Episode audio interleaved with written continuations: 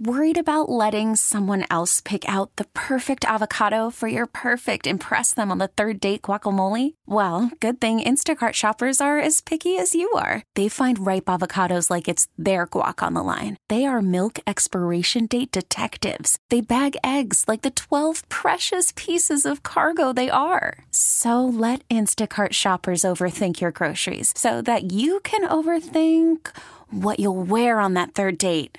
Download the Instacart app to get free delivery on your first three orders while supplies last. Minimum $10 per order, additional term supply. Good morning. I'm Susan Leigh Taylor. Good morning. I'm Jim Taylor in for Stan Bunger. The power may be out wherever you are, and those outages meant to lessen the risk of wildfire, dry, gusty winds blowing through the Bay Area, especially at the higher elevations. But two fires breaking out overnight, one in Moraga, the other in San Jose. Let's begin our team coverage with KCBS's Matt Bigler in San Jose. Morning, Matt. Good morning, Jim. Uh, a fire, I should say, a wire is dangling down from a power pole uh, across a street, laying across a street, and then into the front yard of a house here at the end of Alum Rock Avenue. Uh, this all started around 6 o'clock this morning when high winds apparently knocking down this power line near Alum Rock Park and sparked a fire in a front yard.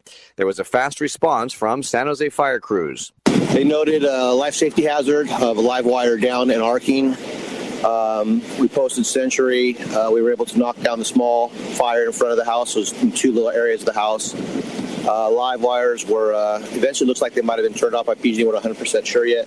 Battalion Chief Johnny Dellinger with the fire department says fortunately there were no injuries and the fires were limited to vegetation. This is, of course, what emergency officials have been worried about winds knocking down power equipment and sparking fire.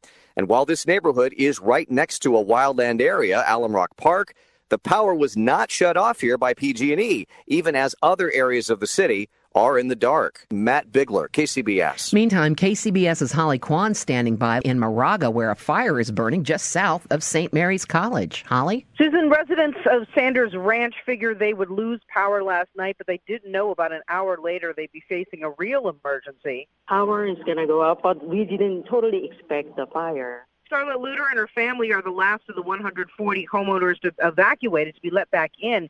She's on Merrill Circle, just below where this 40 acre brush fire started last night. Looking through our window, we can see the fire up on the hill coming down behind our fence.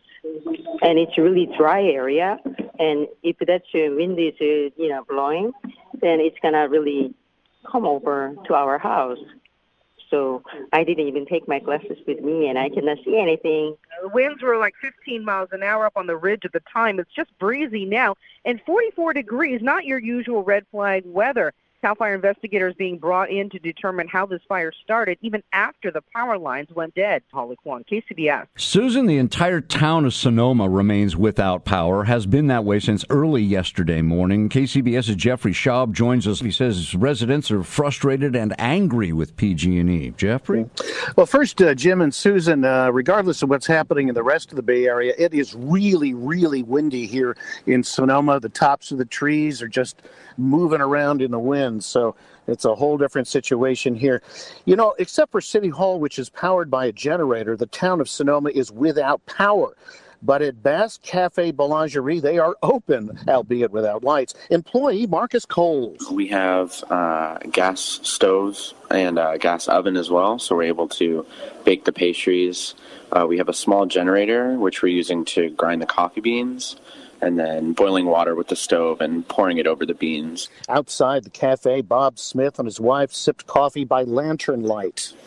It's really amazing how dependent we are on electricity and all of the gadgets and things that we've all become so accustomed to and suddenly they're all gone. Now, the town and its tourist driven economy is taking a financial hit, of course, but Virgil Adams thinks PG&E did the right thing. It is really windy here. Instead of walking over here, we drove, even though we are in walking distance because the wind was so strong. But he and many others here say it's like a ghost town. Jeffrey Schaub, KCBS. If you're wondering whether PG&E is planning to compensate you for the stuff in your fridge that's going bad, The answer is most likely no.